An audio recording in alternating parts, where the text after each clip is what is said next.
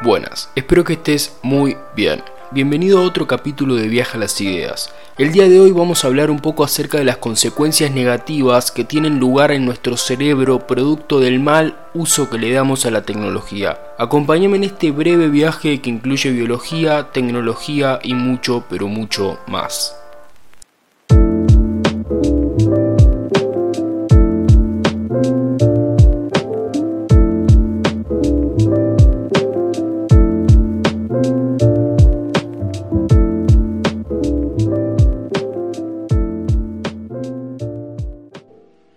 12 de la noche, mañana tenés que levantarte muy muy temprano, y por ese motivo deberías estar durmiendo. Sin embargo, seguís scrolleando en Instagram. Hay dos posibles desenlaces, o te quedas dormido con el celular en la mano, o por otro lado volvés a ser consciente del tiempo y te das cuenta de que utilizaste una hora de tu sueño en revisar memes y ver videos. Supongamos que te dispones a dormir de una vez por todas. Horas más tarde suena la alarma, te cuesta levantarte y con los ojos medio cerrados y un cansancio que te ruega unos minutos más de sueño, apagas la alarma. Hay dos nuevos posibles desenlaces. O volvés a entrar a Instagram, WhatsApp, TikTok o tu cerebro se cobra todas las horas de sueño que las redes sociales le robaron. Esto es un clásico, a todos nos ocurre, sobre todo si perteneces a las generaciones posteriores a los millennials. Cabe aclarar que la tecnología en sí misma no acarrea efectos positivos o negativos, pero sí nuestra interacción con ella. Ahí radican las consecuencias. Si la usamos con responsabilidad o no depende de nosotros. Si lo primero que haces cuando te levantás es agarrar el celular, si te genera ansiedad no tenerlo con vos, si lo utilizás más de 6 horas diarias o si cada vez que lo dejas sentís que te estás perdiendo de algo, podría ser un posible dependiente al uso de los dispositivos electrónicos. Por eso el día de hoy te traigo 3 maneras en las que tu celular o computadora están perjudicando a tu cerebro. De todas maneras, no quiero que me malinterpretes. Con este capítulo no pretendo generar ningún tipo de fobia hacia la tecnología, sino más bien plasmar lo poco que hasta el día de hoy las neurociencias conocen al respecto. Como no me gusta ser enteramente negativo, también voy a contarte acerca de tres beneficios que conlleva el correcto uso de los dispositivos digitales. Asimismo, voy a hacer una breve reflexión acerca del tema. Sin más aclaraciones, empezamos. En el momento en el que comenzamos a ver un post de Instagram, hilos en Twitter o videos en TikTok, en nuestro cerebro se gestan procesos específicos de los que voy a hablarte ahora. Cuando entramos a una app, diversas áreas se ponen en funcionamiento. Por ejemplo, las encargadas del procesamiento visual, las que se ocupan de la memoria, las encargadas de las emociones, entre otras. Sin embargo, me interesa más profundizar en lo que se conoce como respuesta bioquímica. Para no confundirte, podemos definir a la respuesta bioquímica del cerebro como la reacción química que se genera a nivel neuronal ante un estímulo determinado. Los encargados de estas reacciones son los neurotransmisores. Como su palabra indica, son químicos que se transmiten de neurona a neurona. Este proceso se llama sinapsis, y del que ya hablé en el capítulo anterior. Esto tiene como resultado final un impulso nervioso existen más de 100 neurotransmisores. Sin embargo, seguramente escuchaste hablar de la serotonina, la adrenalina o la más famosa, la dopamina. Esta última es la responsable de nuestros centros de recompensa y esto es muy importante para comprender lo que vamos a hablar hoy. Generalmente se lo conoce como el neurotransmisor del placer. Es uno de los más importantes ya que se ve relacionado con el bienestar, la motivación, el aprendizaje, la memoria, entre otro montón de cosas. Vamos a centrarnos en los sistemas de recompensa. En el cerebro se encuentran diversas áreas relacionadas con la gratificación y la recompensa. Esto ocurre gracias a que se conectan varias estructuras cerebrales que controlan y regulan nuestra capacidad de sentir placer. El hecho de sentir placer nos motiva a repetir comportamientos como comer, es decir, acciones esenciales para nuestra existencia. Por este motivo son muy muy importantes. Te explico esto para ponerte en contexto de qué es lo que ocurre a nivel cerebral cuando utilizamos la tecnología. Vamos a tomar como ejemplo a TikTok. Entramos a la app y comenzamos a ver un video que nos aparece como recomendado. Las imágenes de ese video son analizadas por nuestro cerebro, el cual libera una serie de químicos conocidos como neurotransmisores. Estos desencadenan ciertas reacciones que se relacionan con comportamientos determinados. En este caso, un video nos causa gracia. El cerebro segrega dopamina, el neurotransmisor responsable del placer y los centros de recompensa. En busca de volver a estimularse, el cerebro siente un fuerte impulso por continuar viendo videos. Acá es cuando entra en juego el ingenioso sistema de las redes sociales en general. Lo que suelen buscar es que las personas permanezcan en la app la mayor cantidad de tiempo posible, es decir, buscan un mayor tiempo de retención. Esto puede tener varios fines, pero uno muy muy conocido es el hecho de que cuando nosotros permanecemos más tiempo en las plataformas, más publicidad podemos ver. Te explico esto ya que es necesario para comprender lo que voy a contar a continuación. TikTok conoce los sistemas de recompensa, por lo que busca que tu experiencia en la aplicación sea cómoda y efectiva. Pero lo más importante, busca estimular estos centros, por este motivo es tan sencillo el mecanismo. Cada video que nosotros vemos significa una descarga de placer instantáneo y todo lo que necesitamos es volver a desplazar nuestro dedo hacia arriba para recibir otra descarga inmediata. Voy a citar un estudio. En 1954 los científicos James Olds y Peter Milner realizaron un experimento de gran impacto. Implantaron electrodos en el cerebro de ratas más específicamente en las áreas del cerebro relacionadas con estos sistemas de recompensa y placer que te contaba anteriormente. A su vez, colocaron una especie de palanca o botón que la rata podía oprimir. Cada vez que lo hacía recibía una estimulación eléctrica a través de los electrodos que activaba estos sistemas de recompensa. Se comenzó a observar que las ratas lo oprimían indiscriminadamente en busca de mayor estimulación. Incluso algunas llegaban a oprimir la palanca más de 2000 veces en una hora, por lo que dejaban de beber o comer, preferían la palanca. Muchas finalmente morían. Creo que ya pudiste trazar el paralelo vos solo, pero por si todavía no lo hiciste, este experimento puede estar muy relacionado con los humanos. El genoma de una rata tiene un 95% de relación con el del humano. Nosotros por cada video, por cada meme, por cada me gusta o cada retweet recibimos una descarga de placer inmediato que impulsa al cerebro a buscar más y más. Esta puede ser una de las razones de la gran dependencia que nos generan los dispositivos tecnológicos, algo muy común en esta época. Shirley Kramer, directora ejecutiva de la Royal Society of Public Health, definió las redes sociales como Instagram o Facebook como más adictivas que el alcohol o el tabaco por lo que podríamos estar hablando potencialmente de una de las dependencias más extendidas a nivel mundial. En resumen, cuando recibimos determinados estímulos, en este caso tecnológicos, se generan ciertas reacciones bioquímicas en las que interactúan las neuronas a través de neurotransmisores, es decir, procesos sinápticos. En este caso, el neurotransmisor más presente es la dopamina, relacionado con nuestro sistema de recompensa y gran responsable de que desperdiciemos horas y horas viendo videos en TikTok o maratoneando alguna serie. Obviamente la dopamina no es el único neurotransmisor involucrado. Decenas de otros procesos influyen, pero sí es uno de los grandes culpables. Habiendo comprendido un poco los procesos que tienen lugar en nuestro cerebro a la hora de utilizar dispositivos tecnológicos, vamos a comenzar con las tres posibles consecuencias de la dependencia tecnológica.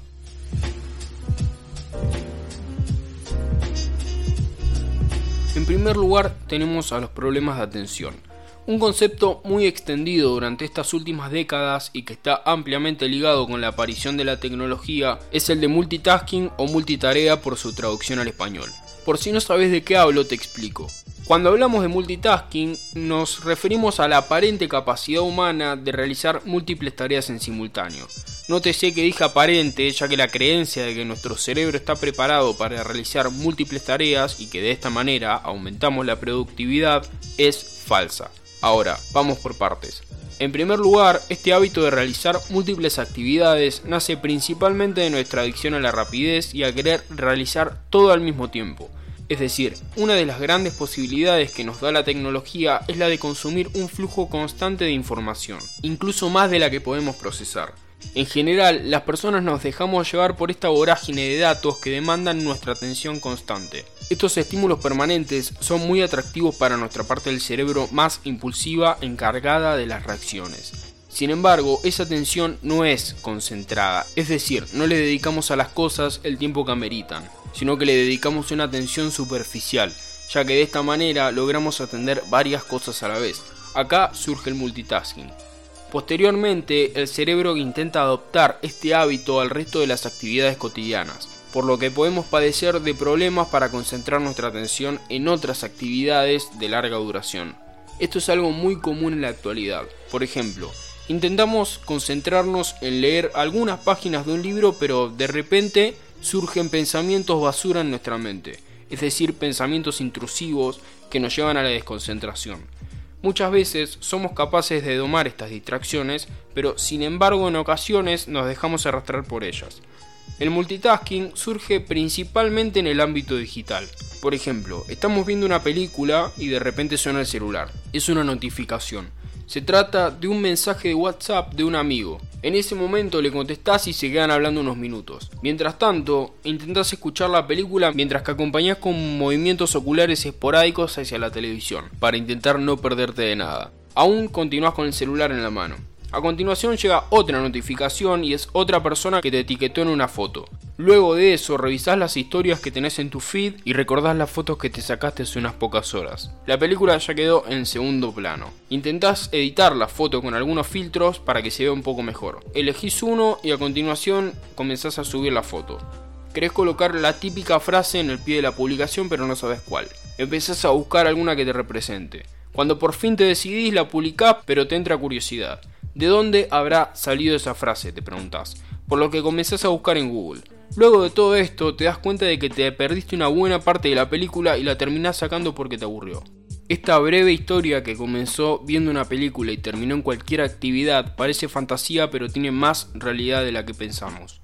Estos problemas de concentración producto del constante flujo de información es uno de los objetos de estudio de las neurociencias. De hecho, algunos neurocientíficos le han colocado a este fenómeno el nombre de síndrome de atención parcial continua, el cual podría estar relacionado incluso a problemas de memoria. Entonces, para comprender mejor, el exceso de información disponible en el espacio digital provoca que nuestro cerebro se vea constantemente sobreestimulado. En un intento de atender a todos los estímulos, recaemos en un mal hábito que según nosotros aumenta la productividad, el multitasking algo para lo que no estamos cognitivamente preparados. Esta constante excitación cerebral provoca que desempeñemos nuestras actividades diarias con menor efectividad y que en ocasiones nos frustremos por ello, y potencialmente esto desencadene estrés. Por todo esto podemos concluir que los problemas de concentración en ciertas actividades y el exceso de pensamiento son parte de una de las consecuencias del abuso de la tecnología. A pesar de todo lo que te acabo de contar, hay ejercicios y estrategias que podemos utilizar para volver a recuperar la capacidad de concentrar nuestra atención. En primer lugar, terminar con el multitasking de manera consciente, creo que está claro. En segundo lugar, la organización de tiempos de trabajo y descanso. Y en tercer lugar, el celular tiene que estar en modo no molestar o incluso apagado. Estos tres tips te pueden resultar de gran ayuda. Cabe recalcar que debe haber voluntad, conciencia y disciplina a la hora de realizar la actividad que debamos llevar a cabo. De esta manera es más sencillo evitar las distracciones. La segunda consecuencia se trata de la ansiedad y el estrés. En segundo lugar podemos hablar de la ansiedad y el estrés que la tecnología puede generar. Antes que nada, hay que aclarar que los trastornos de ansiedad no son algo que yo vaya a tratar en este capítulo, ya que requieren otro completamente aparte. Sin embargo, sí voy a hablar de la ansiedad entendida como el estado mental de inseguridad, de inquietud y excitación que se extiende en un tiempo determinado. Por otro lado, cuando hablamos de estrés nos referimos al estado de cansancio mental generado por un grado de exigencia cerebral alto. Cabe recalcar también que este punto es bastante discutido por los neurocientíficos del mundo. Sin embargo, parece cada vez más evidente que las nuevas tecnologías están provocando aumentos en los casos de ansiedad, sobre todo en la población más joven. Hagamos una breve reflexión. Si entramos a Instagram, probablemente comencemos a establecer relaciones entre los demás y nosotros. Esto provoca que en muchas ocasiones empecemos a sentir miedo o estrés. Sabemos que la gente publica la mejor cara de la vida en sus redes sociales, pero recordar esto cuando vemos las publicaciones parece bastante complicado. Si comenzamos a revisar Twitter vamos a encontrar un cúmulo de toxicidad y gente discutiendo casi a muerte por un tema polémico. Generalmente estas discusiones duran un día y después todos se olvidan. Otro ejemplo del estrés que pueden significar algunas redes sociales. Si revisamos las noticias es muy sencillo agobiarse. Ahora bien, entendiendo esto, no pueden convertirse la toxicidad, las percepciones equívocas y las malas noticias en factores que desencadenen estrés o ansiedad. Un caso que a todos seguro nos ocurrió es el del mensaje de WhatsApp malinterpretado. Nos llega un mensaje de un amigo o amiga al que nosotros le agregamos una intención que quizás la otra persona no quiso darle. Esto genera una gran, gran inseguridad. Lo que ocurre es que por la voz se aclaran muchas de las intenciones emocionales que se le quieren dar a un mensaje. Al ser escrito, estas intenciones no están, por lo que somos nosotros quienes se las agregamos. Por otro lado, el hecho de que nuestra necesidad de revisar constantemente el celular sea reprimida también puede ocasionar ansiedad o estrés. Todas estas situaciones tan cotidianas pueden ser producto del tecnoestrés, un concepto que se refiere al hecho de sentirnos abrumados producto de las situaciones que se producen en el mundo digital. Esto también puede desencadenar en ansiedad, irritabilidad o problemas de sueño, algo de lo que vamos a hablar en el último punto. Se identifica como uno de los principales causantes a la conectividad constante que, contrario a lo que muchos creen, solo reduce la productividad, además de todas las consecuencias que te conté anteriormente. La tercera consecuencia son los problemas de sueño. Los problemas de sueño producto del abuso de la tecnología son parte de la última consecuencia de las tres que revisamos. Vamos a ver una típica situación. Tenés que despertarte temprano por la mañana. Probablemente tuviste un día muy cansador. Las horas previas a la hora de dormir las utilizaste quizás viendo alguna serie, película o video. Te preparás para ir a dormir, agarrás el celular y comenzás a revisar alguna red social. De esta manera perdés bastante tiempo y le quitas tiempo valioso al sueño. Al otro día te levantás bastante adormilado. Este hábito sostenido en el tiempo puede derivar en otro tipo de trastornos y consecuencias a nivel cerebral y físico. Ahora, ¿qué ocurre específicamente en el cerebro cuando revisamos nuestro celular? O, dicho de otra manera, ¿por qué es tan perjudicial sostener este hábito en el tiempo?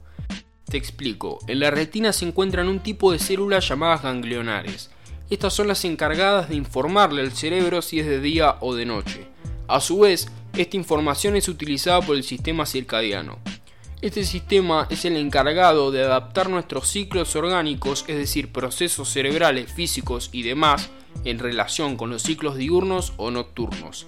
La liberación de hormonas, el sueño, el metabolismo, la regulación de la temperatura corporal son algunos de los procesos de los que el sistema circadiano se encarga es lo que se conoce como reloj biológico. Este mecanismo es regulado principalmente por la luz. Ahora bien, cuando nos exponemos a la intensa luz azul que emiten los celulares, estos receptores se ven estimulados de tal manera que alteran nuestro sistema circadiano. Por ejemplo, retrasando la segregación de melatonina, que es una hormona esencial para conciliar el sueño. Por este motivo y sumado al estrés diario, puede que nos cueste un poco más dormirnos. Y aunque podamos conciliar el sueño, la calidad se va a ver reducida en gran medida. De esta manera, el mal uso de la tecnología también afecta la cantidad y la calidad del sueño, lo que puede ser una fuente de múltiples trastornos y enfermedades. Ahora, ¿cómo podemos evitar posibles consecuencias a futuro? Un tip fundamental y que creo que está claro es el de intentar no utilizar el celular en la cama. También podemos evitar utilizar cualquier tipo de pantallas hasta unas horas antes de irnos a dormir. Con esto ya concluimos con las tres consecuencias que provocan el mal uso de la tecnología. Vamos a repasar un poco. Revisamos los procesos que tienen lugar en nuestro cerebro cuando utilizamos dispositivos digitales, asimismo tres consecuencias negativas de las que podemos padecer si no tenemos la conciencia y la responsabilidad necesaria para utilizar estos dispositivos. El correcto uso de la tecnología trae consigo muchos beneficios. La facilidad en la comunicación e interacción social, la democratización de la información, muy importante, y la optimización del tiempo son las tres consecuencias positivas que pueden destacarse en cuanto al uso cotidiano de los dispositivos. Si hablamos a nivel macro, encontramos millones de mejoras significativas para la sociedad, por ejemplo, en la salud, las industrias, el comercio, las ciencias en general y muchísimas áreas más. Es decir, el correcto uso de la tecnología no solo puede generar cambios significativos a nivel individual, en nuestra vida cotidiana por ejemplo, sino que también amplios cambios positivos a nivel global. Producto de todo lo que hablamos te traigo tres tips destinados a que fomentes el bienestar digital es decir, una relación saludable con los dispositivos tecnológicos. En primer lugar, lo recomendable es medir el uso. Preferentemente no sobrepases las 2 o 3 horas por día. Para esto podemos, por ejemplo, utilizar los temporizadores que nos ofrecen los celulares. Estos temporizadores los podés encontrar en la configuración del dispositivo. El mecanismo es muy sencillo. Una vez que el tiempo se cumple, la aplicación se bloquea momentáneamente. Es un rato hasta las 12. Luego de las 12 la aplicación se vuelve a desbloquear y vuelve a correr el tiempo hasta que se vuelva a cumplir y se vuelve a bloquear. Asimismo, es muy probable que puedas revisar en la parte de configuración el tiempo que utilizas el dispositivo por día. De esta manera es más sencillo controlarse. En el caso de que utilices la tele, por ejemplo, para ver series, puedes intentar ver un capítulo nada más, en lugar de toda una temporada en un día. En segundo lugar, y como ya te dije anteriormente, intenta suspender el uso de las pantallas una o dos horas antes de acostarte a dormir. Gracias a esto vas a poder conciliar el sueño con mayor facilidad, mejorar su calidad y levantarte con mucha más energía. En tercer lugar, debemos estar atentos a cualquier sintomatología que pueda ser producto de la adicción a la tecnología. Recordá que el aumento drástico en las horas de uso, el aislamiento social, la irritabilidad, ansiedad o estrés producto de no utilizar los dispositivos, la reducción en las horas de sueño y la incapacidad de realizar actividades cotidianas sin los dispositivos tecnológicos pueden ser considerados síntomas de la adicción a la tecnología. En este caso podés optar por consultar con un médico o un psicólogo. Con estas tres recomendaciones puedes mejorar drásticamente tu relación con la tecnología. Más allá de todo lo que hablamos, es un hecho que la tecnología llegó a nuestras vidas para cambiarlas para siempre. Tuvieron y van a tener siempre un papel muy importante en el progreso de la humanidad. Como dije anteriormente, trajeron consigo grandes cambios en la medicina, las neurociencias, la industria, el comercio, asimismo para nuestra vida cotidiana. Son muchos los beneficios que conlleva el correcto uso de la tecnología. Es nuestra la responsabilidad. Si aplicamos un poco de voluntad y disciplina sumado a ciertas estrategias, podemos lograr una mejor relación con los dispositivos digitales y disfrutar de sus pros sin sufrir sus contras. Con esta breve reflexión concluimos con el capítulo de hoy. Espero que la hayas pasado bien y que no te hayas preocupado demasiado. Nos escuchamos la próxima en Viaje a las Ideas. Hasta luego.